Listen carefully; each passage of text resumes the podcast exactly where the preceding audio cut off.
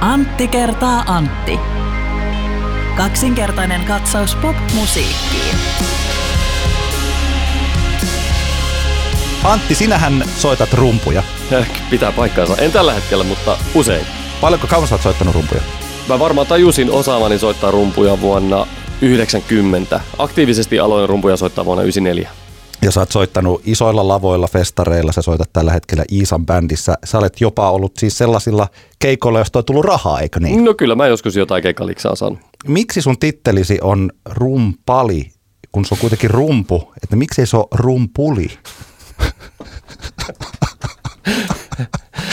Nyt, mulla, mulla, mulla on täysin mahdoton vastata tähän näin. Tota, tämä on, tämä on mietityttänyt mua vuosia. Nyt kun mä tajusin, että nyt mulla on ammatikseen rumpuja soittava ihminen tässä puhekaverina. Niin... Siis mitä meidän täytyy tehdä? Meidän täytyy ottaa nyt kielenhuollon liittoon yhteyttä Oho. ja ilmoittaa, että me vaadimme muutosta. Rumpuli. Kyllä. Hiisan rumpuli, Antti Hietala. Tuosta tulee mieleen vähän, kun koiria sanotaan jossain, tiedätkö, internetissä sanotaan koiroiksi ja niin poispäin, niin mä oon niin kuin rumpuli. Rumpuli. Hei, tämä on Antti kertaa Antti podcast. Meillä on paljon keskusteltavaa ja yksi ajankohtainen kohuaihe on vain elämä. Joo, mutta täytyy sanoa, että mä en olisi voinut niin kuin arvata, että vain elämää instituutio tuottaa jotain semmoista, joka saa mun kiinnostuksen oikeasti heräämään. Ja nyt mun täytyy sanoa, kun eilen luin, että Terhi Kokkonen on lähtenyt menee kesken lähetetty. reissun. Hänet oli lähetetty, okei, niin. niin just. Niin kyllä nyt alkoi kiinnostaa, että mitä siellä mitä on tapahtunut. siellä on tapahtunut. Me tiedetään, että siellä on pitkiä päiviä, saattaa olla 15-16 tuntisia päiviä.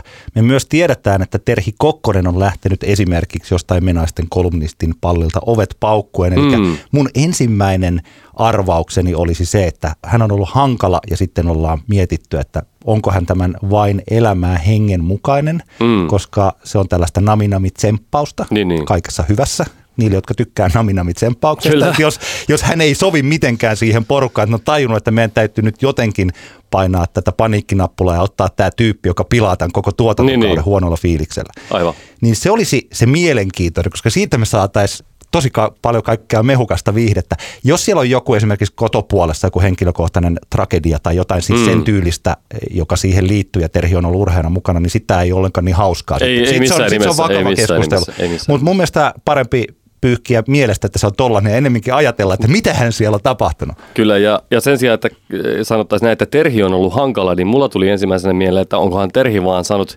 enough of that bullshit. Joo, niin sanotusti, ei, ei, ei, ei, niin, että Terhi on hankala, vaan vaan tota Terhi fiksuna ihmisenä on todennut, että ei jumalauta. Ei kun kyllä, niin juuri. Hänhän on siis tietysti ne, jotka ovat seuranneet niin aikanaan Ultrabraassa, mutta sen jälkeen hän on hankkinut teatterialan koulutuksen, mm. hän on tehnyt kaikkea siis niin kuin, taiteellisesti kunnianhimoista. Ja kyllä, nyt tehnyt kyllä. jonkun, sitten nämä muutamat Ultrabraan comeback-keikat, ja tämähän on kaupallisesti erittäin hyvä ratkaisu mennä vain elämään. Niinpä. Mutta toi kiinnostaisi mua tosi paljon, jos silloin tullut se semmoinen olo, että että kuka minä olen, jos mä olen nyt täällä ja mä en ole tällainen tyyppi. Ja sitten se on ollut pari-kolme päivää siellä ihan rikki ja lopulta on päätetty, että nyt loppu. Niin.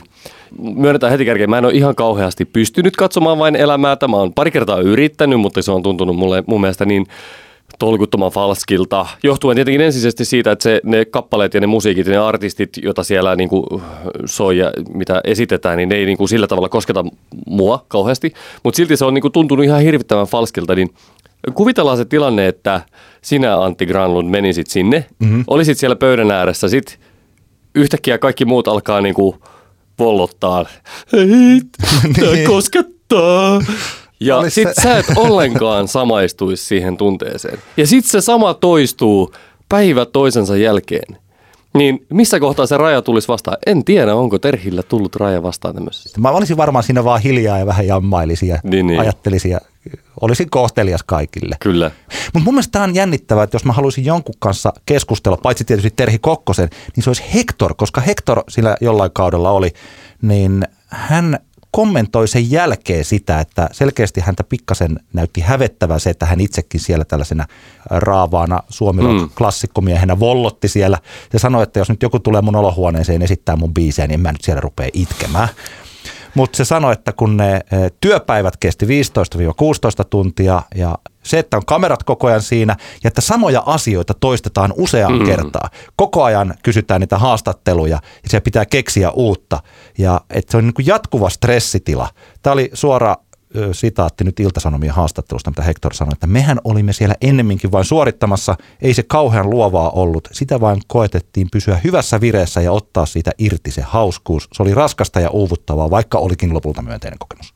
Toisaalta, jos tässä ajateltiin, niin kuin mä sanoin, että jos se tilanne on, että tämä yksi hankala, jos se olisi niin, että mm. Terhi Kokkonen olisi ollut se hankala, tietää työyhteisössä, että yksi henkilö pystyy tuhoamaan semmoisen niin, niin, niin. ilmapiirin vaikka kuukausiksi. Toisaalta mulla on tämmöinen sitaatti, mä en muista kuka tämän on sanonut, mutta mä rakastan tätä. Se menee näin, että etikkaliemessä yhden kurkun on vaikea pysyä makeana. Kyllä. Lyhyesti Emma Gaalasta, ei voittajista eikä sitä keskustelua enää, kun me ollaan siitä paljon puhuttu, mutta se liittyy jotenkin tähän samaan, että Emma Gaalakin on paitsi AKT ja suomalaisen suositun musiikin juhla, niin se on myös nelosen iso musiikkiproduktio, niin kuin mm. vain elämääkin. Ja he ovat rakentaneet ne ammattitaitoisesti tämmöisiksi sileiksi, osaa kansasta koskettaviksi ohjelmiksi. Kyllä. Ja nyt siellä onkin tullut sitten tällaisia yksittäisiä ihmisiä, jotka on tuhoamassa sitä ja omalla tavallaan mm. mä tykkään siitä. Siis että Emma Gaala, siis tämä kiroilu meilläkin, myös Antti kertaa Antti-podcastista tuttu Leos Tilman heitti niin. kahdeksan V-sanaa siinä korokkeella parhaaseen katseluaikaan live-telkkarissa. Kyllä. Joo, siis mä itse ihmettelen kyllä niinku suuresti sitä, että miten ensinnäkin, tai miten, miten se, niinku, minkälaista se paheksunnan määrä on ehkä ollut. Mun mielestä Leolla on oikeus kiroilla siellä telkkarissa, jos hän, oh. hän haluaa. Siinä on varmaan, en mä tiedä. Mulla on se sellainen pikkupiru, joka tässä tulee, että okei, ehkä se ei ole hänen uralleen hyvästä, että hänet tunnetaan nyt siinä V-leona, mm. joka on se Mutta siis siellä. mä, mä, en, ollenkaan, en ollenkaan tässä niinku panettele, että tämä olisi ollut jotenkin suunnitelmallista tällaista. Ei niinku, varmasti klik. Tällaista niinku, uh, any publicity is good publicity-tyyppistä ajattelua, mutta kyllähän se on ihan fakta, että aika monet nyt tutustuivat Leo Stilman artistiin tämän B-sanakohun seurauksesta. Ilman muuta. Ja siis, e, en mä tiedä, siis e, kun hän oli meillä podcastissa, heitti juttuja. Mä satuin näkemään hänet, olin työkomennuksella Iskelmagaalassa Tampere-talossa päivä ennen Emma Gaalaa ja päivä meidän podcast-nauhoituksen jälkeen. Mm ja sitten näin telkkarissa hänet, hän oli ihan sama, sama Leo joka paikassa. Niin, niin. Ja jos me puhuttiin viime jaksossa tästä aitoudesta, niin eikö siitä nyt on kaikessa tässä kysymys, että hän on sellainen. Niin. Kyllähän se meillekin tuossa kiroili, heitti muutaman kirosana, ei me nyt ole, mitä? Niin. Yritätkö olla jotenkin suosittu nyt, kun sä kiroilit niinpä, tässä? Niinpä. Mä itse, itse vielä tota, tästä Emmasta tuntuu, Emmoista tuntuu, että siitä on nyt tullut tämmöinen koirankakka-keskustelun kaltainen kevään merkki.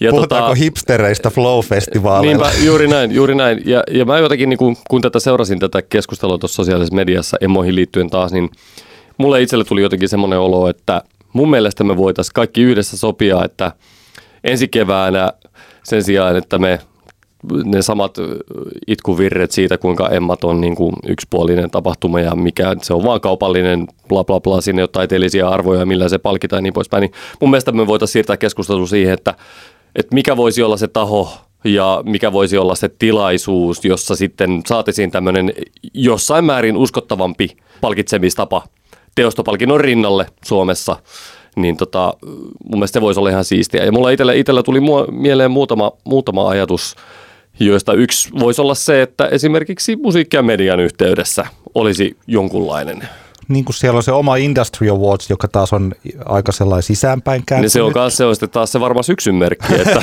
keskustellaan siitä, että mikä on Industry Awardsin tota noin, niin merkitys tässä meidän mä musiikkibisneksessä. Sanoa, mä voin sanoa, että kaupallisen radion puolella ei ihan hirveän hyvällä. Se on sama kuin Indiet emmoille ja sama kuin mm. kaupallisen radion tyypit on Industry Awardsille. Niinpä, mutta me, me varmaan keskustellaan tästä sitten syksymällä. otetaan, se, otetaan se sitten. Mutta, mutta ihan vakavissaan, siis musiikki ja media voisi olla yksi, yksi tilanne, Toinen voisi olla tämä Seinäjoella näin helmikuussa aina järjestettävä Mars-tapahtuma, Kyllä. joka on vähän tämmöinen niin kuin musiikki ja media, mutta vähän rennommalla tatsilla. Mun mielestä se on niin kuin sen, sen tapahtuman fiilis. Onko sä ikinä käynyt Marsissa? En ole käynyt, Joo. mutta siis mun mielestä erittäin hyviä ajatuksia. Femmagaala on antiteesi ja mun mielestä mm. se on tervetullut ja kiva antiteesi, mutta kun se on enemmän piruilua. Se on niin kuin Briteissä niin. on Brit Awards ja Niinpä. sitten New Musical Expressin oli tämä Brat Awards. Niinpä. Niin Femmagaala on omanlaisensa juttu.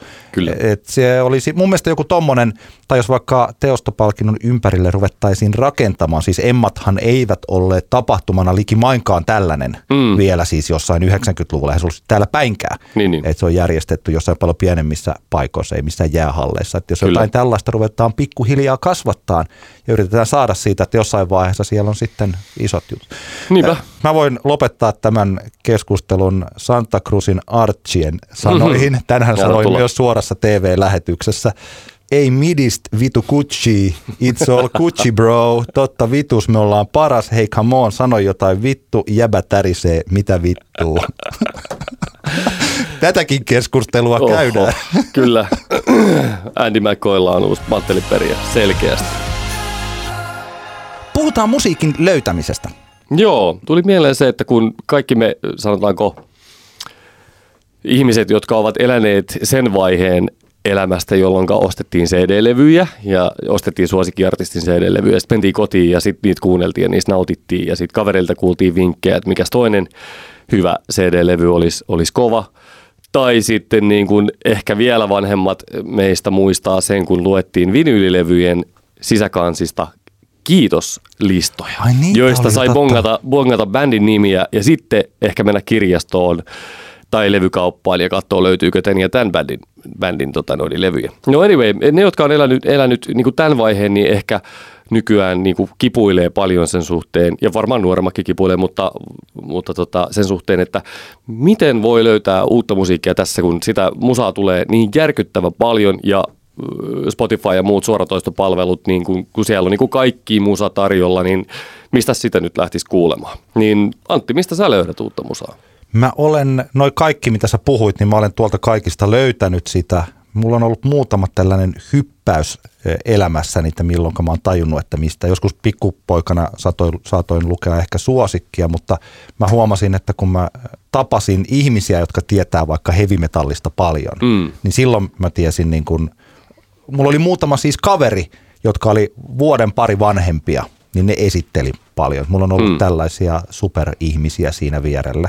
Ja sitten kun mä rupesin lukemaan tätä legendaarista Jungle-lehteä, niin se mm. on ollut se hetki, milloin mä olen katsonut, että mä olen hyppässyt melkein kaikkien muiden edelle siinä – tämä on nyt vähän niin kuin lesoilu, mutta siis, ne, siis tiedät mitä tarkoitan. Siis sillä lailla, että, että löytääkin yhteyttä, josta kukaan ei tiedä, vaikka jotain Smashing Pumpkins ennen kuin Siamese Dream mm. ilmestyi. Mm. Sen tyylistä. Että Nirvanasta tiesin tällaisena teininä jo ennen Nevermindia, mm. jostain Offspringista. Siis että tajus, että kun siellä junglessa kirjoitetaan näitä niin, niin. bändejä, niin. vaikka mä en ollut ehkä kuullut niitä. Aivan. Ja sitten pikkuhiljaa vaikka levykaupoissa oppi tuntemaan vaikka Platta-levykaupan pitäjä, silloin Kaukranan Ari, joka nykyään on levykauppa X, niin mm. ihan häneltä pystyy mennä juttelee hänen kanssaan. Niin, mä muistan itse kanssa, aikoinaan mulle tärkeä levykauppa oli Helsingissä tämmöinen kuin Lifesaver, joka toimi Viiskulmassa.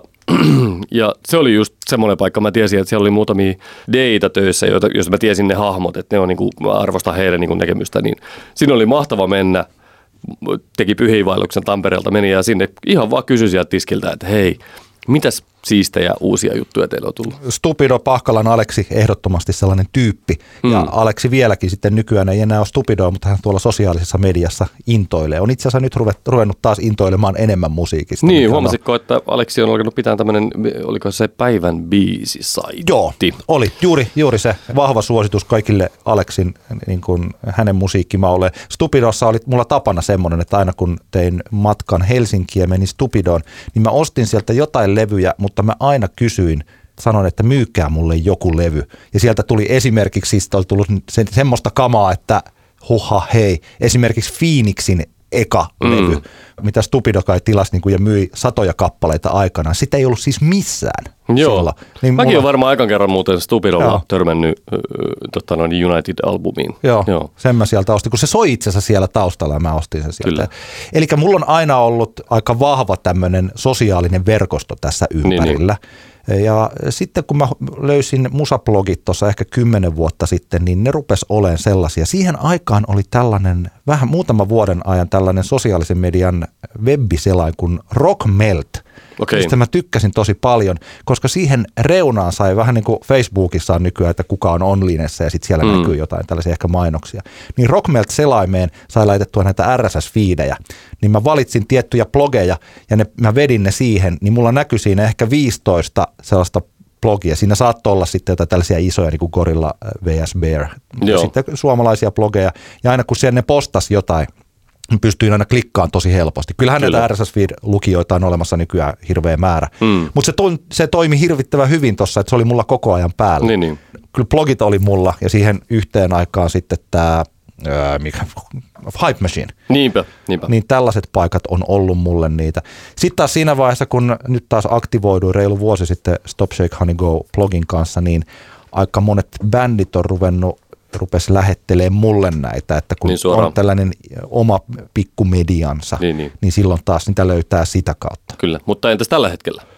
No tällä hetkellä on vähän ongelma, että kun mä en, mä en oikein tiedä, että mistä mm. mä löydän niitä. Aivan. Tätä on vaikea määritellä. Mä itse kanssa mietin, mietin niin kuin omalta osaltani, että mistä sitä tällä hetkellä löytää. Öö, itse, itse ainakin niin kuin Spotify tarjoaa niin kuin playlistien muodossa tietenkin aika paljon, paljon niin kuin kiinnostavaa sisältöä. Sieltähän on, jos käy etsiin ihan käyttäjiä, tiettyjä käyttäjiä, sieltä, sieltä löytyy paljon niin kuin hyviä soittolistoja, joiden kautta törmää uuteen musiikkiin, mutta mä jotenkin itse tajusin, että kun tällä hetkellä ei varsinaisesti yhtä tiettyä mediaa ole, joka tarjoaisi, jos miettii aikoinaan, mullekin Hype Machine oli hetken aikaa semmoinen, että se oli niin kuin todella selkeä ja hyvä seurata sieltä niin kuin uudet biisit. Var, tavallaan niin kuin jo ennen, ennen julkaisua, niin sinne mm. tuli biisejä. Mutta kun tämmöistä selkeää yhtä mediaa ei tällä hetkellä on, niin kyllä mä ainakin teen niin, että kun mä seuraan sosiaalista mediaa tai mistä ikinä niin kuin kuulen, että joku niin kuin mainitsee jonkun vähän kiinnostavan oloisen bändin, niin kyllä mä käyn klikkaamassa vaikka Facebookista liikenappulaa, vaikka se ei suoranaisesti olisi mun niin kuin mikään suosikkibändi. Ja sitten kyllä mä sanotaan näin, että kaksi kertaa vuorokaudessa mä käyn ton mun Facebookin niin kuin pages feedin läpi jolloin artistit itse tai levyyhtiöt tai tapahtumat postailee ajankohtaisia biisejä ja videoita ja sieltä aika hyvin kyllä pääsee kärryille siitä, että mitä, mitä kaikkea tulee. Mullakin itse asiassa oli joskus tollanen, mikä toimi tosi hyvin, mm. mutta nyt mä en ole vähän aikaa sitä päivittänyt. Ja esimerkiksi uuden ulkomaisen musiikin kohdalla, niin mä olen pikkasen kujalla siitä, mitä mä haluaisin olla. Siis kolme kuukautta sitten, kun työnkuva muuttui, kun me aloitettiin tämä uusi radioasema tai tuotiin takaisin tämä 957, niin se on vienyt multa niin paljon aikaa, että mä en ole ehtinyt kirjoittaa blogia, niin tästä syystä myös nyt ehkä kolmeen kuukauteen mä en ole ollut niin aktiivinen uuden musiikin etsinnässä. Mm. Niin sen takia juuri nyt, kun sä kysyt, että mistä mä etsin niitä, niin vähän sieltä täältä ylivoimaisesti eniten kavereiden suosituksista. Niinpä. Tässä kohtaa annetaanko pieni kunniamaininta Yleksille ja heidän uusille ö, iltamusiikkiohjelmilleen. Siellähän mun mielestä al- alkoiko neljä uutta kokonaisuutta, Joo. joista ainakin huomasin, että nyt ensimmäinen, joka oli mun silmiin osunut, joka julkaisi niin kuin biisilistansa, oli toi Disco Ensemblesta ja Hisseristä tutun Miikka Koivi, Koiviston uusi ohjelma. Hän julkaisi ensimmäisen ohjelmansa biisilistan Siellä oli ja hyviä siellä oli, siellä oli kyllä oli erittäin kiinnostava, kiinnostava listaus. Ja jotenkin kun me kaikki, jotka nostalgisoidaan radiomafialla ja muistellaan niitä ihania, auvoita, vanhoja, hyviä aikoja, jolloin radiomafialta kuuli ensimmäisen kerran jotain kappaleita. Mm. Et se oli se, niin se media, mikä ensimmäisenä ehkä meille täällä Härmässä tarjosi uusia biisejä, niin kun me ollaan haikailtu niin kuin niiden aikojen perään, niin kyllä mulla jotenkin tuli siitä Miikan listasta, mulla tuli semmoinen fi- fiilis, että hei, nyt se voi ehkä olla mahdollista uudelleen. Se, on, se oli semmoinen asia, minkä mä ajattelin, että ei se tule enää niin kuin toteutumaan, mutta ainakin, ainakin tämän perusteella on tosi lupaavaa. Ainakin siis sanotaan, että nyt he tekevät tollaista mm. ja nykyajan tällaisilla standardeilla. Eli se on pikkasen hankala juuri tämä, että jos soittaa paljon uutta musiikkia, jos rakentaa kokonaisen radiokanavan mm. sille ja soittaa niin kuin 90-luvulla, niin ihmiset ei oikein sitten kuuntele sitä. Eli se viesti ei tavoita sitä yleisöä. Niin, se niin. mielikuva ja se ihanne maailma on eri kuin se maailma, mikä oikeasti tapahtuu. Mm. Että ihmisillä ei oikeastaan ole sit kärsivällisyyttä kuunnella sellaista tuolla. Niinpä. Mutta tähän taas on aikaa, että otetaan se pari-kolme tuntia päivästä, voi olla sitä niin sanottua me-timea. Niinpä, niinpä. Niin siihen saattaa ottaa tuollaisia ohjelmia, jos niitä pystyy tsekkaamaan ne biisilistat tai kuuntelemaan Spotifysta tai sen koko ohjelman sitten silloin, kun mm. haluaa, niin kuin podcasteja. Niinpä, niinpä. Niin se taas on nykyaikaa niin, että Yleäksellä on neljä tällaista täsmäohjelmaa, niin rakastan ainakin sitä ajatusta. Nyt mä en ole ehtinyt kuunnella niistä mm. yhtäkään, niin mä en osaa sillä muuten sanoa. Mutta biisilista näytti hyvältä, ajatus on hyvä ja Kyllä. Peukut pystyyn yläkselle tästä. Joo, ja todellakin siis esimerkiksi Töölönketrän Matti Kasin ja Sonny äh, rap-artistin ohjelma tulee varmasti olemaan todella kiinnostava. Näillä kavereilla on kyllä sormi todella tuon niin uuden, uuden klubimusiikin pulssilla, niin tota, näitä jäämme seuraamaan kiinnostuksella. Ja tämä on kyllä jännittävää. Toukokuun ajan nuorgam.fi eli NRGM palaa. Mä mietin sitä, että kun Nuorgam lopetti miettii. Hei, käydäänkö läpi ensin, että mikä oli Nuorgam? Ei, Kaikki sitä ei välttämättä tiedä. Mietin, koska... Sitä mä juuri katson tässä, että mikä se oli, milloin Nuorgam lopetti, että marraskuu 2013, kun on ollut tämä Nuorgamin viimeinen matka, mm. eli siitä on kuitenkin nyt sitten neljä ja puoli vuotta, niin tässä on tullut uusi sukupolvi, joka ei tiedä Nuorgamista mitään. Ja otetaan myös huomioon, että Nuorgamhan oli tavallaan meidän kuplalle aika iso juttu, mutta mm ei välttämättä kauheasti sen kulpaa ulkopuolelle sitten ihan, ihan tiettyjen artikkeleiden avulla mennyt. Mutta käydään läpi ensin, mikä Nuorgam oli siis niille, jotka ei tiedä. Nuorgam oli, oli verkkomedia, oh. musiikkiin keskittyvä verkkomedia, joka, joka tota, teki ö, monipuolista musiikkisisältöä ja, ja tota, keskittyi artisteihin, jotka ei muuten ehkä hirveästi saa pastatilaa. Se oli niin sanotusti ilmaiseksi tehty, niin. ja, mutta siellä kuitenkin oli erittäin hyviä kirjoittajia, Antti Lähde, Oskari. Onninen ja niin edelleen ja niin edelleen. Ja Nuorgam, toisin kuin monet muut musiikkimediat, niin Nuorgamhan oli aidosti hauska. Että siellä oli tosi... Siellä oli hauskojakin juttuja. Siellä oli hauskoja juttuja. Heidän eh, se perusfiilis oli mun mielestä tällainen positiivinen, humoristinen, ote siihen asioihin. Olkoonkin, että sitten siellä oli tällaista niin kuin pitkää journalismia niin, niin. ja yksittäisiä biisejä saatettiin käsitellä erittäin tarkasti. Joo, tai sanotaan näin, että, että perusidea ei varmastikaan ollut olla kurttu otsainen Joo. musiikkimedia. Oliko sulla ikävä nuorgamia? Kyllä se on, on, on ollut. On ollut siis sitä, että jotenkin ehkä sitä tunnelmaa. Jos mä mietin, että puhuttiin tästä, että paljon, mistä löydetään musiikkia, niin Nuorgam ehkä ainakin mun kohdallani niin saarnasi käännynnäiselle. Mm. Siis, että mä en tiedä kuinka paljon uusia artisteja mä löysin Nuorgamin kautta, että ehkä mulle se ei tarjonnut sitä. Niin, niin. Mulle, mulle se tarjosi tällaisen ehkä niin kuin yhteisöä ja jotenkin sitä, mm. sellaista niin kuin hyvä media – on aina tällainen, on se sitten radioasema tai vaikka lifestyle-lehti, että se on tämmöinen peili, että tämähän on niin kuin minä. Niin, niin. Niin Nuorgam oli niin kuin minä. Kyllä. Ja sen takia mä tykkäsin lukea niitä juttuja. Mä en tiedä kuinka, kuinka isoja, onko, onko sulla mitään tietoa, kuinka isoja niin kuin lukijamääriä Nuorgam Ei ole. Kyllä Joo. mä joskus, en, en mä tiedä, mm. en tiedä. Koska se oli ehkä se, mikä mua vähän Nuorgamissa häiritsi. Se semmoinen tietynlainen sisä piirin fiilis, mikä siinä oli siinä, siinä julkaisussa. Ei, se, se ei häirinnyt koko ajan, mutta joissain artikkeleissa ehkä tuli.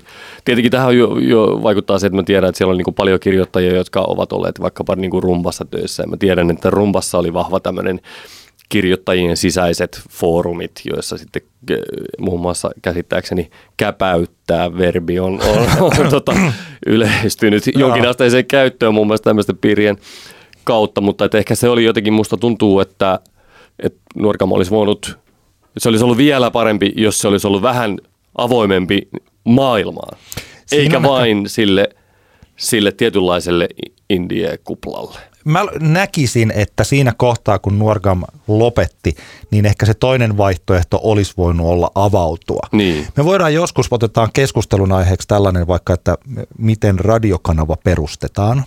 Ja siihen liittyy tietyllä tavalla se, että haetaan juuri se tietty aika, aika kapea ydin ja muukaroidaan mm. sitä ensin. Ja sitten kun se on hallussa, niin sitten ruvetaan pikkuhiljaa avaamaan. Niinpä, niinpä. Jos me perustettaisiin vaikka Indie Radio, niin me valittaisiin hyvin dogmaattisesti sinne tiettyjä bändejä ja tiettyjä mm. biisejä ja haettaisiin vähän samaa, mitä Nuorgam teki. Mm. Ja sitten kun sitä tehdään tarpeeksi kauan, niin sitten on sellainen vaara, että se yhteisö jää tosiaan tällaiseksi sulkeutuneeksi. Niin, sinne niin. ei kukaan enää pääse mukaan, niin sitten pitää ruveta avaamaan sitä. Niinpä. Sellainen mutta sosiaalinen kytkentä pitää sanoa. Mähän aikanaan kirjoitin yhden jutun Nuorgamiin ja saattaa olla, jos huolivat ja jos mulla on aikaa, niin saatan tähän uudelleen tuloon myös kirjoittaa mm, jotakin. Eli että jos mä puhun tässä, niin puhun myös siitä näkökulmasta Nuorgamista. Tämä rakkauden osoitus on myös niin kuin rakkautta itseen. Kyllä. Semmoinen ajatus, mikä mulla tästä Nuorgamin paluusta nyt heräsi, oli se, että mitä sille laajemmassa kontekstissa tämän tyyppinen verkkomedia voi voi niin kuin tarjota meille kuluttajille. Ja siitä tuli tietenkin mieleen myös Nälkä, uusi ö, verkkolehti, jota on nyt mun mielestä kaksi numeroa julkaistu. Nälkä, onkohan no, se? Kolma, se on varma, kolmas itse asiassa tuli. Okay, eli se on varmaan nalka.fi. On. Ja sehän on tämmöinen, tota, he kutsuvat itseänsä tämmöisen niin kuin hitaan journalismin sanansaattajaksi musiikista kirjoittavat ja musiikin ympärille liitty, liittyviin ilmiöihin keskittyy. Ja mun mielestä hyvin tervetullut tapaus suomalaisessa musamediakentässä. Nälkä on ehkä vähän, mun mielestä tuntuu, että se on vähän semmoinen avoimempi maailmalle kuin mitä Nuorgam oli, mutta ei ehkä ihan niin persoonallinen vielä. Ja, ja aika vakava. Aika vakava kyllä, jos juu. sitä. Eikä se mitään, mun, mun mielestä niinku vakavuus on ihan all right. Silloin, jos on, jos on, niinku, jos on oikeasti asiaa, niin vakavuus Joo. on musta niinku ihan mahtavaa. Ja, ja kyllä mä tykkäsin esimerkiksi, olikohan tässä viimeisimmässä numerossa vai edellisessä, niin – tämä Gettomasa-artikkeli, joka oli pitkä kuvaus hän, artistin kanssa toimittaja vaan niin kuin istuskeli kahvilassa ja turisi, niin musta se oli, musta se oli aika kiva, kiva juttu. Tämä Setäkerhojen jälkeen, eli Fullsteamin perustajasta, siis tästä niin Kyyrö, Juha, Kyyröstä, Juha Kyyröstä tehty juttu. Mutta mun mielestä Teppo Vapaus, joka siis päätoimittaa tätä, niin mä tykkään siitä, että hän on – hän on selkeästi sydämellään mukana mm, tässä kyllä. ja tekee tätä sillä. Tämä formaatti, siis onneksi nuo jutut on hyviä, koska tämä formaattihan on sellainen eräs musiikkikirjoittaja, en viitti sanoa kuka, mutta sanoi sen ensimmäisen numeron jälkeen, että tässä yhdistyy printin ja netin huonot puolet. Ouch. Ja siis, mutta siinä formaatissa mä oon samaa mieltä, eli kun tästä puuttuu se printin, että sitä saa lukea omassa rauhassa, mm. se sellainen omistaminen, mikä printtilehdessä yhä on olemassa, tämmöisessä mm. glossyssä lehdessä. Ja sitten tästä puuttuu se netin nopeus ja tietyllä tavalla tämmöinen nopea kommunikaatio. Mm. Niin tämä on aika hankala formaatti esimerkiksi mulle lukea näitä juttuja. Mä huomaan, että mulla on, en mä tiedä. Mutta onneksi nämä jutut on tässä on selkeästi sellainen, että he ovat asettaneet itselleen korkean riman ja he Kyllä. yrittävät päästä sen yli ja mun mielestä pääsevät. Eli isot peukut sille. Joo ja, ja pakko toki niin kuin olla fiiliksi siitä, että he ovat tällaisen niin kuin sukupuolitasa-arvon ottaneet selkeästi yhdeksi, yhdeksi niin kuin tärkeäksi asiaksi tässä julkaisussa. Se on niin kuin tässä maailman tilanteessa se on vain ja oikein, että niin tehdään. Vahvasti samaa mieltä. Mä, semmoinen tuli mieleen, mä, mä rakastan longplayta. Luoksä sä longplayta? Kyllä, Johanna Vehkoon et-kumppaneiden Joo. aikanaan perustama tämä, mitä voi ostaa joko yksittäisiä numeroita, numeroita. Tai, tai tällaisia yksittäisiä artikkeleita tai sitten tehdä sen kokonaisen Joo. vuositilauksen. Suosittelen kaikille mennä katsomaan longplayta. Ei varsinaisesti liity musiikkiin suoraan, mutta lähinnä tämmöisenä just niin kuin uutena, uutena tapana tehdä journalismia, niin, niin tota, nämä artikkelithan on pitkiä niin kuin nälkävuosi, nehän on 60 sivua, 70 sivua ja se on, niitä tulee, tulisikohan niitä kerran kuukaudessa, pari kertaa kuukaudessa näitä artikkeleita tulee. Niitä tulee, he eivät ole laittaneet tällaista julkaisuaikataulua, että Joo. mitä se vaatii se jutun kirjoittaminen, mutta niitä tulee kuitenkin suurin piirtein se kymmenisen vuodessa. Kyllä, ja mä rakastan tätä julkaisua ihan jo senkin takia, että heidän artikkeleilla on ollut niin kuin yhteiskunnallista merkitystä. He ovat saaneet niin kuin asioita aikaan käytännössä, ovat, ovat tehneet, heidän artikkelit on tehnyt alkusysäyksiä muutokselle yhteiskunnassa niin kuin parempaan päin. Ja, ja tota, mä aloin miettimään, että voisiko tota formaattia soveltaa musiikkikenttään? Niin. Niin, että onko musiikki Löydetäänkö me, yhtäkään, löydetäänkö me yhtäkään aihetta musiikissa, josta voidaan kirjoittaa 70 sivua? Jos joku esimerkiksi paljastaisi tällaisen ison, mitä salaliittoja epäillään liittyen vaikkapa Emma Gaalaan tai tällaisiin, jos joku tutkisi sitä ja paljastaisi, että isot rahat ovat liikkuneet Mm. tiettyjen ihmisten välillä, niin sehän olisi mullistava asia ja se muuttaisi koko Mm. tätä musiikkibisnestä, jos kävisi siis ilmi joku tällainen. Niinpä, niinpä. Mutta mä siis, mulla ei ole minkäänlaista uskoa, että tällainen salaliitto tuolla olisi, Niin, mutta niin. kun mä mietin, että mikä sellainen jymypaukku voisi olla, mä ajattelen sillä että aika iso osa tästä musiikista, jos me keskustellaan Emma Gaalasta ja me keskustellaan näistä asioista, niin nämä on aika kevyitä kuitenkin Niin. tässä maailman mittakaavassa, itselle tärkeitä, mutta että sitten kun puhutaan vaikka jostain kodittomista tai tällaista valtarakenteesta, että, kuka, että minkä takia tietyt poliitikot sen poliittisen uransa jälkeen menee aina juuri sen yrityksen johtoon, jonka puolesta he ovat tehneet poliittisia päätöksiä, niin nehän on niin ihan eri luokan Totta kai, asioita. totta että huomaa, että nykyään poliitikot, osa poliitikoista on siellä mukana sen takia, että se on tällainen yksi astinlauta johonkin. Niin, niin. Niin musiikkibisneksessä ei oikein ole, koska niin kuin astinlauta mihin? En mä tiedä. Unohdetaan. Ei jatkoa. Ei ihan. Kunnes joku tekee. Niinpä. Mä jo toissa jaksossa lupasin, että käsitellään Mikael Gabrielin ja Nelosen välistä keissiä. Viime vuoden marraskuussa Mikael Gabriel sosiaalisessa mediassa julkaisi tämän kirjoituksen, jossa hän syyttää Nelonen media boikotoinnista ja sen musiikkipäällikköä, eli Koivusipilän Mikkoa valehtelusta. Mm. Hän lähti räpin keinoin hyökkäämään. Mikael Gabrielin mukaan syynä oli siis se, että hän päätti mennä tuomariksi Maikkarilla tänä keväänä 2018 tulevaan X-Factoriin. Hän on siis ollut Voice of Finlandissa, jota esitetään nelosella. Ja tästä syystä hänen biisinsä olisivat sitten poistuneet nelosen tota, radiokanavilta.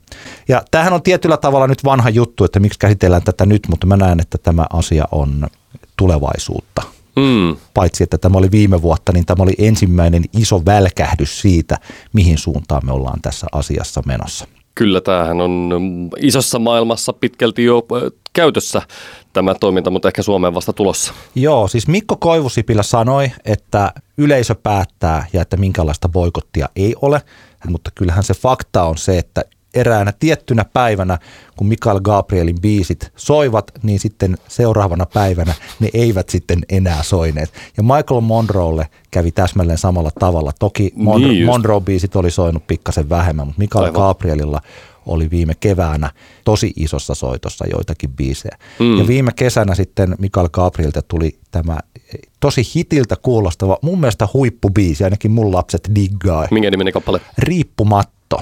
Niin just. Mun mielestä mahtava biisi. Okei. Hyvä. Siis niin kuin semmoinen, että soimaan vaan ja Ne. vailla latino tai mitä, mitä ikinä.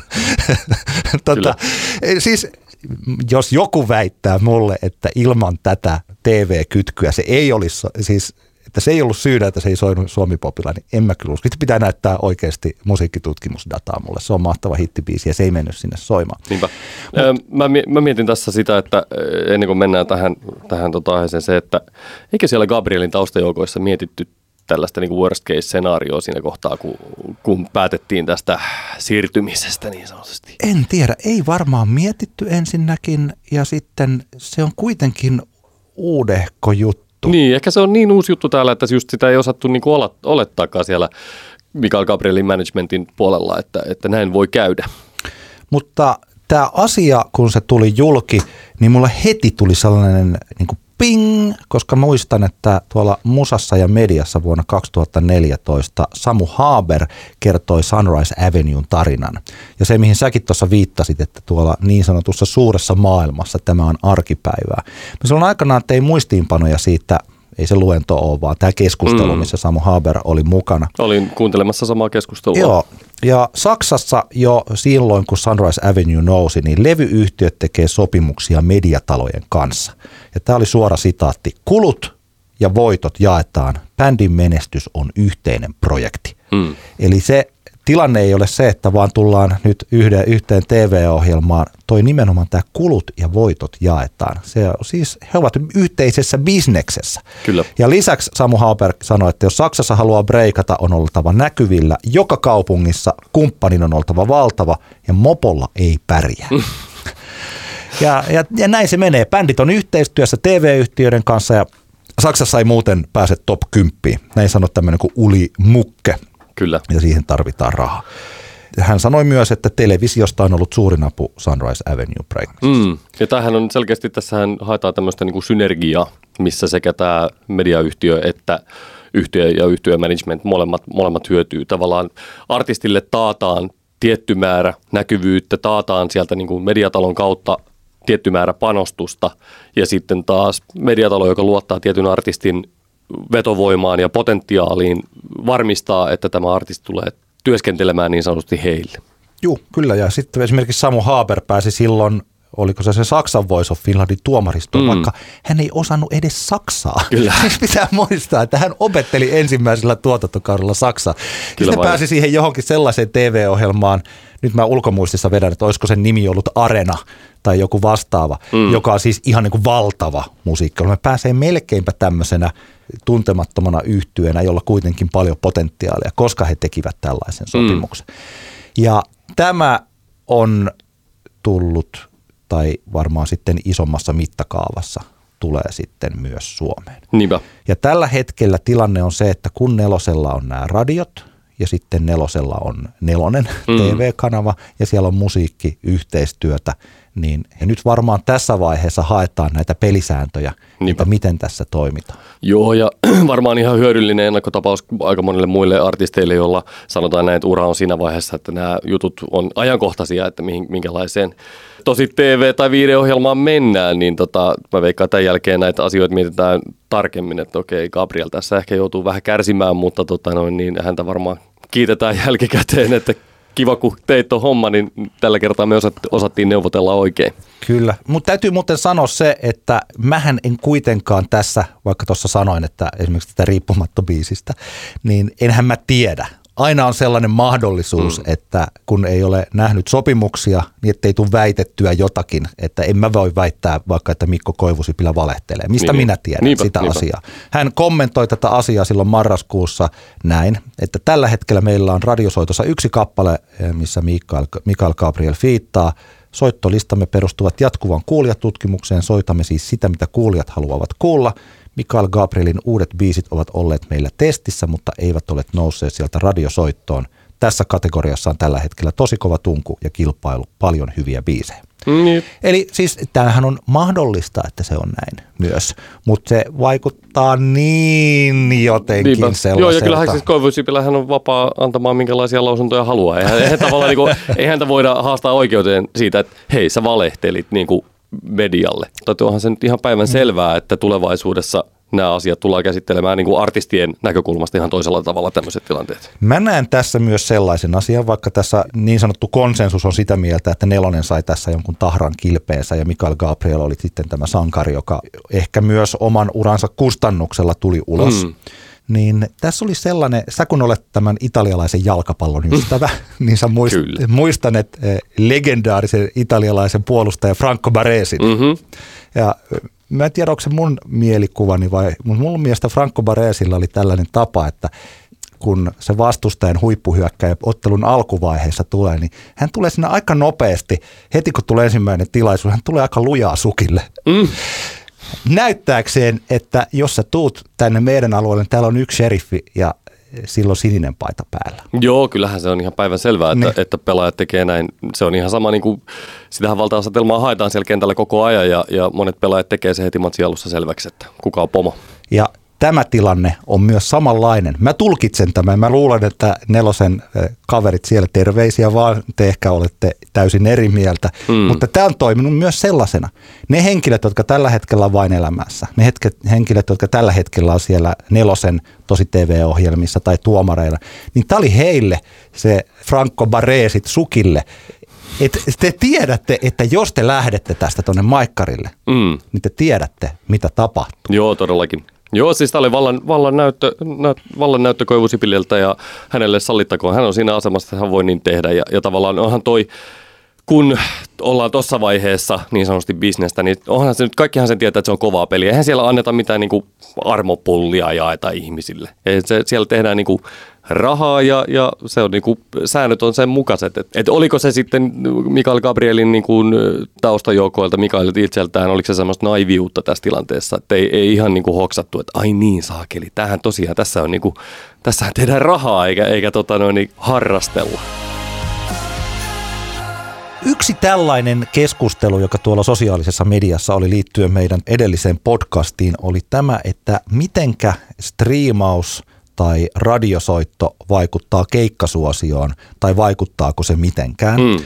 Ja tästä mulle tuli ajatuksena, voidaan tuosta keskustella, mutta että meillä on olemassa siis erilaisia menestysalueita, jotka ei välttämättä liity toisiinsa tai menestys yhdellä alueella ei johda menestykseen mm. toisella alueella. Kyllä. Ja mä olen itse asiassa tehnyt aikanaan itselleni tällaisen menestyksen seitsemän polkua tullaan, ju, tullaan julkaisemaan pitkänä, pitkänä tota noin, kirjana vuonna 2025. Joo, sen saa varmaan sitten joulualennusmyynnistä huokealla Kyllä. muutamalla eurolla.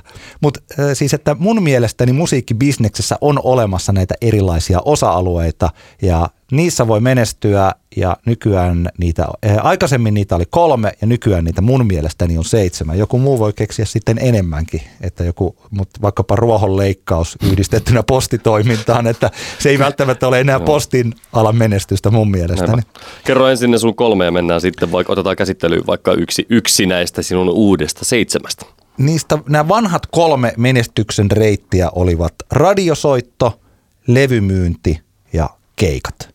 Kyllä. Ja meillä oli olemassa yhtyeitä, jotka esimerkiksi jyräsivät radiossa, vaikka alkuaikojen Happoradio oli tällainen, että Happoradion hitit soivat radiossa, mutta ne levyt eivät olleet mitään ihan supermenestyksiä, mm. eikä keikat, että Happoradio ei täyttänyt isoja areenoita vielä silloin. Kyllä. Mutta siinä Mut, alkuvaiheessa, nykyään tilanne on toinen, niin. mutta siinä alkuvaiheessa se oli yksi tällainen kuin radiobändi. Ja mulla on jotenkin, muistatko semmoisen bändi kuin Killer?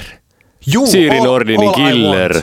Niin Killer oli varmaan aika lailla kans niinku sama osasto, että sehän soi aika hyvin radioissa, muistaakseni. Ja soi mutta, Music-televisionilla Kyllä, myös. mutta muistelisin, että varsinaista niinku keikkasukseeta ei bändille kuitenkaan tullut. Joo, se voi olla myös tällainen. Sitten levymyynti voi olla esimerkiksi, no ne on sitten tätä vaikkapa vähän rankempi hevi on aika perinteisesti mm. sellaista ja yhä jos joku genre, missä myydään vanhan liiton CD-tä, niin heavy tyypit voisivat olla niitä, jotka niitä ostaa. Mm. Mä ihan varma, onko sekin loppunut jo. Mutta mulla on ollut esimerkkinä, taisin heittää ensimmäisessä jaksossa tämän Children of Bodomin, niin mm. ei mitään radiosoittoa käytännössä, Niinpä. mutta levyt on hyvin myynyt. Ja sitten on olemassa näitä keikkasuosiobändejä. Tähän oli itse asiassa se, mistä puhuttiin, koska tai mikä tähän johti tähän keskusteluun, eli kun Litku Klemetti on myymässä Tavastia loppuun. Mm. Eli keikkasuosiota on ja olympia oli melkein loppu. Mutta radiosoittoa ei oikein ole ja levymyynti on tällä hetkellä maltillista niin, niin. Litkun Kyllä. kohdalla, mutta keikkasuosio on iso. Ja sitten taas iskelmäpuolella on tosi paljon tällaisia bändejä.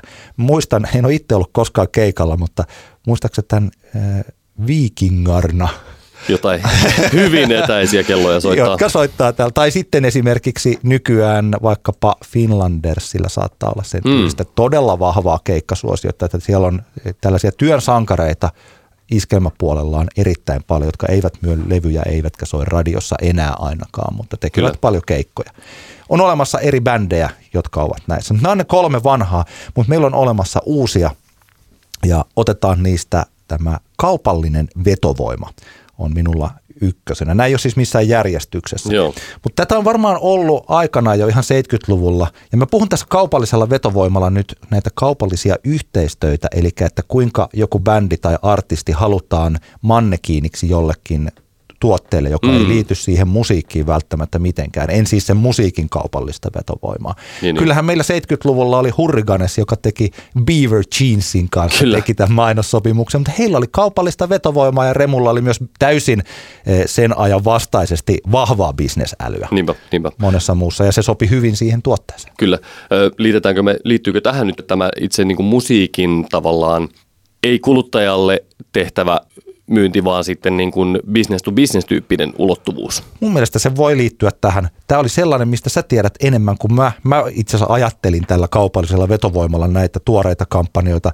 Warnerin artisteilla, varsinkin naisartisteilla, on ollut erittäin hyvää menestystä täällä. Vaikkapa Sannilla ja Pauligilla mm. on tämä mainos, että en koskaan aamulla tiedä, että mikä fiilis tulee. Sen mukaan valitsen myös erilaisen kapselin tähän Ai et, mahtavaa. Mä, se on, se on siis klassikko. An, mä, mä, okei, okay, mä, mä pyydän anteeksi tätä spontaania reaktioon siitä, mutta siis se on, se on siis hyvä mainos. Juu, juu. Se on hyvin onnistuttu. Kyllä, kyllä. Ja siis en mä epäile ollenkaan, että Sanni niinku tykkää, tykkää näistä eri, erityyppisistä Okei, mutta se oli yksi. Sitten Suvi Teräsniskalla ja Anttilalla oli tämä, Suvi teki sen biisin äh, erinomanlaisia. Mm. Ja Suvilla esimerkiksi on näihin joulu, koska me tiedetään, siis mä tiedän, että Suvi on joulufani. Niin, niin. Hän tykkää joulusta ja hänet on yhdistetty joulutuotteisiin. Ja se on toiminut hyvin. Jenni Vartiaisella oli joku matkapuhelin, kännykkä, kukaan enää puhu matkapuhelin, niin. Sony, Sony Ericsson, Mobira, joku sen tyylinen mainos. Mutta joka tapauksessa, e, jos urheilupuolella tämä sponsi tulo on iso juttu, niin että vaikka ei tulisi menestystä, esimerkiksi Tenniksessä, että vaikka olisi ATP-listan siellä 54, mutta että jos on taas kaupallista vetovoimaa, niin sitten voi pärjätä, saada, saada aika hyvätkin tienestit. Aivan. Tällaisessa niin kuin Sannin tyyppisessä tapauksessa tietenkin puhutaan siitä, että se artistihahmo on niin kiinnostava, että sillä tuotteen valmistaja kokee, että yhdistämällä artistin siihen tuotteeseen, niin saadaan niin kuin lisättyä sen tuotteen kiinnostavuutta. Joo. Hei, muuta mun on pakko sanoa. Mun on aina pakko välillä vetää takaisin, että kun mä jos voi hekota jollekin Sannille ja Paulikille. Mähän on siis kaupallisessa radiossa töissä ja mä olen juontanut todella kauan, tästä 13 vuodesta noin 10 vuotta. Kyllä. Ja mä olen itse ollut tehnyt siis kymmeniä josen varmaan joitakin satoja kaupallisia yhteistöitä, mm. jossa minä olen puhunut. Mä tiedän tästä asiasta radion puolelta aika paljon myös niin sellaisena, joka on suunnitellut niitä, että myös olen ollut itse mukana erilaisissa multivita mm. mannekiini jutuissa ja minähän olen joskus ollut telkkarimainoksessakin. Siis mä en Kyllä. ole tätä vastaan, vaikka mä joskus, mutta samaan aikaan mua huvittaa se, mitä mä teen ja mitä jotkut muut Juu, juu. Aha, siinä, siis siinä on joo. humoristisia ulottuvuuksia ja se on ihan fine. Joo, you gotta make a living. todellakin, todellakin. Tota, joo, siis sen lisäksi, että on, on tämä tavallaan niin tämä artistin persoonaan liittyvä tapa, millä artisti voi sitten niin kuin menestyä, vaikka varsinaisesti niin kuin levymyynti tai keikka, mm. keikka tai sitten tota, noin, niin muissa hommissa ei tule menestystä, niin sitten on, on tietenkin sitten tämä nykyään aika tärkeä musiikkibisneksen osa-alue, eli niin kuin musiikin synkronointi, joka tarkoittaa sitä, että yksittäisiä kappaleita myydään TV-sarjaan tai mainokseen, jolloin tietenkin se kappale on niin, mainostaja kokee, että se kappaleen fiilis tukee niin vahvasti sitä tuotteen fiilistä, että, että sillä saadaan niin kuin vahvistettua sitä mielikuvaa siitä tuotteesta. Ja niin kuin meillä on Suomessa on muutamia esimerkkejä siitä oikein menestyksekkäistä tapauksista. Esimerkiksi Juori Hulkkonen on ymmärtääkseni kunnostautunut siinä, että hän on saanut säveltämiään kappaleita isoihin kansainvälisiin mainoskampanjoihin. Ja, ja siinä kohtaa puhutaan tietenkin semmoisista rahoista, että aika älyttömän monta keikkaa joutuisi vetämään, että et saisi pääsisi semmoisiin liksoihin kiinni. Tämä on yksi tapa menestyä onko tollaisia diilejä helppo tehdä? Onko sä ollut itse tekemässä? No mä, kun olin, työskentelin vielä Alt Agencyn tota noin, niin, hommissa, niin aika perus. Meidän jonkun verran me, meidän kautta meni, meni synkronointi biisejä, meni, päätyi mainoksiin tai, tai johonkin tota noin, niin lyhyt elokuviin tai muuta. Ei, ei kauhean paljon, mutta aina silloin tällöin. Ja sitten mä olin mukana tiettyjen, on tämmöisiä niin agencyjä, jotka, jotka tota, toimii mainostajan ja sitten artistien välissä, Joo. jotka joiden tehtävä on tietenkin etsiä niitä sopivia kappaleita. Ja heiltä saattaa tulla tämmöisiä sähköposteja, tietenkin ne lähtee massapostina varmaan sadoille, tuhansille toimijoille, jossa esitellään, että meillä on tulossa mainos, etsimme kappaletta, jossa on kesäinen tunnelma, mutta ei niin, että aurinko paistaa liikaa, vaan vähän on pilviä taivaalla ja lintu lentää taivaan, taivaan yli ja ihmisellä on hyvä olla. Löytyykö sinulta kappaletta, joka sopisi tähän fiilikseen? Jos on, niin sit voi niin kuin lähettää kappaleen ehdottaakseen sinne eh, tällaisen mainoksen esimerkiksi. Ja sitten kun tarpeeksi paljon tällaisia hyviä kappaleita on tullut, niin tämä eh, agent sitten valitsee sieltä sopivan biisin tähän, tähän teemaan.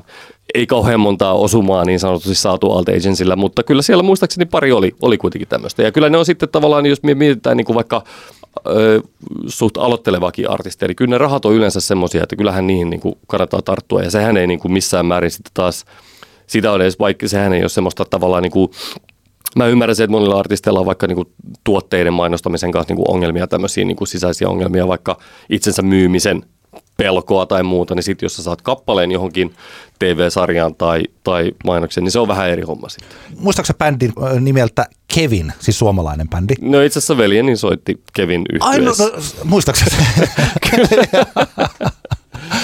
Kevinillä oli, Kevin oli siinä yhdessä mainoksessa joskus 2000-luvun alkupuolella, mm. jossa he tulkitsivat Dingon lakatut varpaankynnet. Olikohan se joku siideri-kampanja? Se oli joku tällainen, sitten siellä oli joku toinen tulkitsi tämän Lähtisitkö.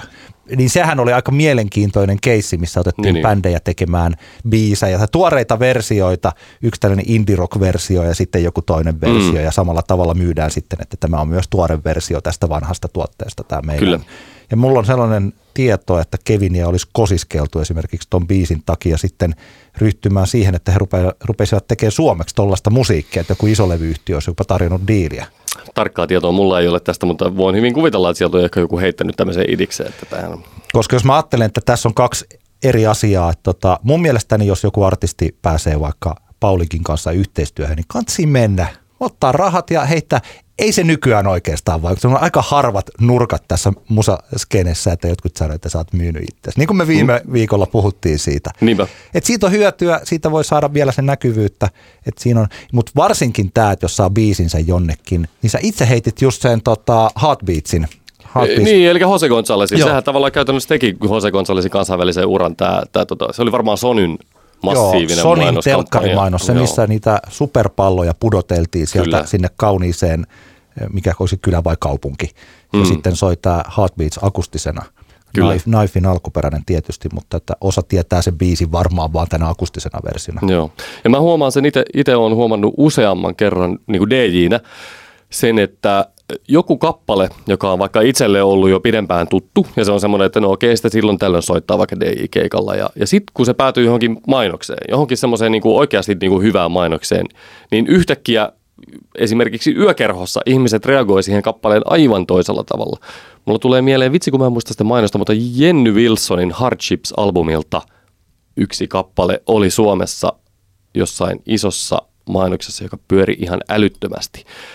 Ja mä muistan, että se oli semmoinen biisi, mitä mä olin tasaisesti soittanut DJ-keikolla alkuillasta. Ja sit se oli semmoinen niinku kiva biisi. Ehkä joku mimmi kävi vähän hytkymässä sitä tanssilattialla siinä, mutta sitten kun se oli päätynyt siihen mainokseen se oli tyyliin niinku kuukauden verran pyörinyt, yhtäkkiä kun sen kappaleen laittoi aivan samalla tavalla soimaan, aivan samalla, samaan kellonaikaan alkuillasta, niin yhtäkkiä kaikki menee joraamaan. Eli mä en oikein näe, mikä järki on kieltäytyä tällaisesta mahdollisuudesta, jos tietenkin se tuote on semmoinen, että se tukee sun omia arvoja. Mä ymmärrän hyvin, että... Kukaan et, ei esimerkiksi siikhailaa siinä Kyllä. mainoksessa. tai mä, ymmär, mä ymmärrän hyvin, että vaikka, tai siis mä ymmärrän vaikka sen kohun, mikä Apulannalla tuli tästä Hesburger-yhteistyöstä silloin, niin, niin. mä ymmärrän, että se oli vähän semmoinen, semmoinen niin kuin falski se koko kuvio monen mielestä, ja kyllä muakin niin kuin ihmetyttää, että miksei se nyt voinut olla kasvis hampurilainen ihan oikeasti, kun ne on kuitenkin kasvissyöjiä ne jätkät. Mä ymmärrän sen liiketaloudellisen syyn Hesburgerin näkökulmasta, mutta että Apulannalla niillähän olisi ollut ehkä mahkua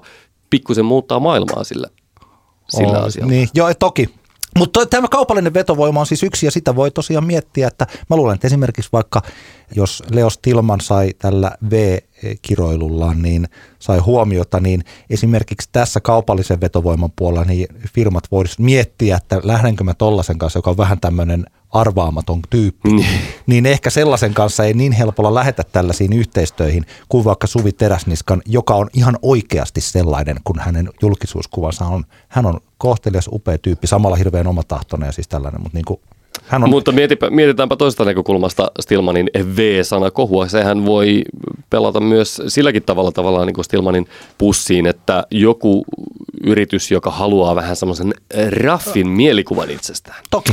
Niin nyt kaikki me tiedetään, että Leo Stilman tykkää kirjoilla julkisesti ja, ja tavallaan se on vähän semmoinen, vaikka se, hän on komea, komea mies ja suplikimies ja tekee tavallaan niin kuin aika semmoista kuitenkin ei niin kauhean vaikeaa musiikkia, niin silti hänessä on vähän tämmöistä särmää. Niin mä voisin kuvitella, että joku mainostaja jopa saattaisi kiinnostua tästä tämmöisestä, niin kuin, että hän ei ole kuitenkaan sit ihan niin siloteltu. Tule ostamaan Bygmaxin hiekkapaperia. Rouhea Ai että. kuin Stilman. Todellakin. esimerkiksi. Otetaan sitten seuraava menestyksen seitsemän polkua polkuni ensi kerralla. Kyllä. Ollaan siinä vaiheessa Antti kertaa Antti podcastin neljättä jaksoa, että on vuorossa viikoittainen Älä nuku tämän ohi osio. Antti, mikä on sinun tämän viikon Älä nuku tämän ohi biisi? Pastis yhtyeen kappale Es mus sain. Tämä itse asiassa ilmestyi 27. päivä joulukuuta. Mikä muuten on hirviömäinen aika julkaista mitään. Ei tohon aikaa kannata mitään julkaista. Odottakaa pari viikkoa ja sitten kun joulut ja lomat on ohi, niin sitten taas Kyllä. eh, varma tapa eh, piilottaa omat biisinsä. Mutta tota, Soundi kirjoitti siitä tällä viikolla ja mä silloin pongasin tämän. Okei. Puhuttiin aikaisemmin, että mistä löydät musiikkia, niin Soundin netistä löysin tämän. Hän taitaa olla tarkkailuluokka jutussa ihan printin puolella nyt seuraavassa Niin. numerossa. Pastis yhtyä. Tämä on siitä kiva laulu, että tässä voi kalibroida oman musiikkimakunsa. Tykkääkö perinteisestä brittipopista tai tällaista perinteisestä rock'n'rollista? Kyllä. Koska tämähän on sellainen laulu, että jos joku haluaisi askelia pimeään metaforisesti, niin niitähän tässä ei oteta. Mm, Tässä on ihan niin normaalit soinnut ja periaatteessa normaalit sävelet ja meno ja rytmit ja sen sellaiset. Tällaisia Kyllä. lauluja on tehty paljon. Mutta mä olen aina ajatellut, mä olen kuulunut siihen porukkaan, että jos haluaa kokea jonkun asian vain kerran ja sen jälkeen ei ikinä, niin onkohan tämä musiikki nyt sitten kuitenkaan oma juttu, koska siis jos mä nyt oon kerran vaikka suudellut vaimoon, niin ajattelin, että en mä nyt enää halua Mm. suudella sua. Se on Tää- koettu jo. Tämä on koettu jo nyt niin paljon. niin, niin siis näin. Et mä tykkään kuunnella uusia rock'n'roll-biisejä ja Pastis osaa tämän homman. Tämä on hyvä biisi, tästä tulee hyvälle tuulelle. Tässä on kiva groove, hyvä kertsi ja kaikkinensa hyvää rock'n'rollia, ehkä tällaisena niin kuin brittipop-klangilla. kyllä, ja mä oon, mä oon samaa mieltä sun kanssa. Popmusiikki on kaikki lainaamista, kaikki on lainaamista, huom. Mä oon, tää on mun semmonen mantra, motto. Ja mua yleensä ärsyttää tämän tyyppinen, otetaan tavallaan niin kuin selkeä vaan tämmöinen niin kuin, mm, esteettinen viitekehys, minkä alla tehdään musiikkia. Mutta Pastiksen pelastaa se, että tämä biisi on mun mielestä aika hyvä. Ja tämä biisi osoittaa sen, että bändissä on biisin kirjoitustaitoa noin ylipäänsä. Koko, koko tämä EP, jolta tämä kappale on, niin todistaa sen, että, että tota, tässä bändissä on muutakin kuin vain tämä parkat päällä Niin. brittipoppia pubin eh, terassilla tyyppinen homma. Ja tässä on se kiva. Tämä kuulostaa siltä, miltä 90-luvulla kuulostettiin, kun haluttiin kuulostaa 60-luvulta. Kyllä, mutta ehdottomasti plussan puolella.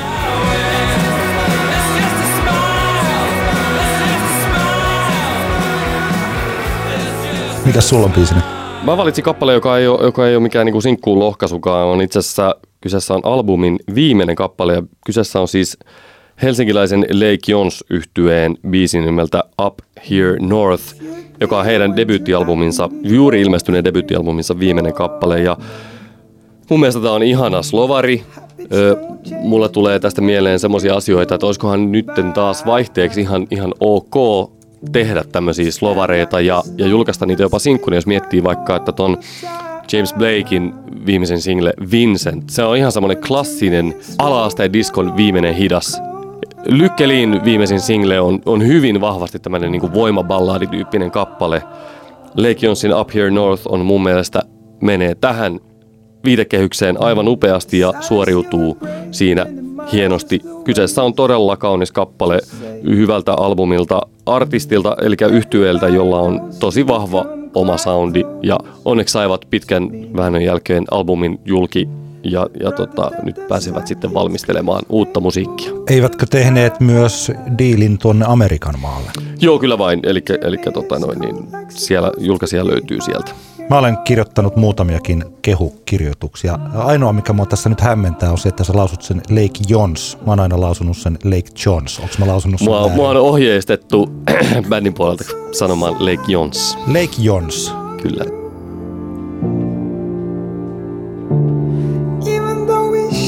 The treehouse in.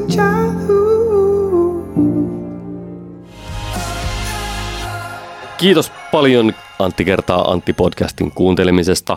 Tämä oli jakso numero neljä. Käykää lähettämässä meille palautetta esimerkiksi Facebookiin, facebook.com kautta Antti X Antti ja sähköpostilla edelleenkin osoitteeseen antti, xantti at gmail.com. Ja tässä kohtaan haluaisin sanoa, että Suomeen on tullut toinenkin musiikki, popmusiikkiaiheinen podcast, ps.tykitellään. Käykää myös tsekkaamassa se. Siinähän se melkein oli. Kyllä. No niin. Kiitos paljon. Ensi viikkoon. Antti kertaa Antti. Kaksinkertainen katsaus pop-musiikkiin.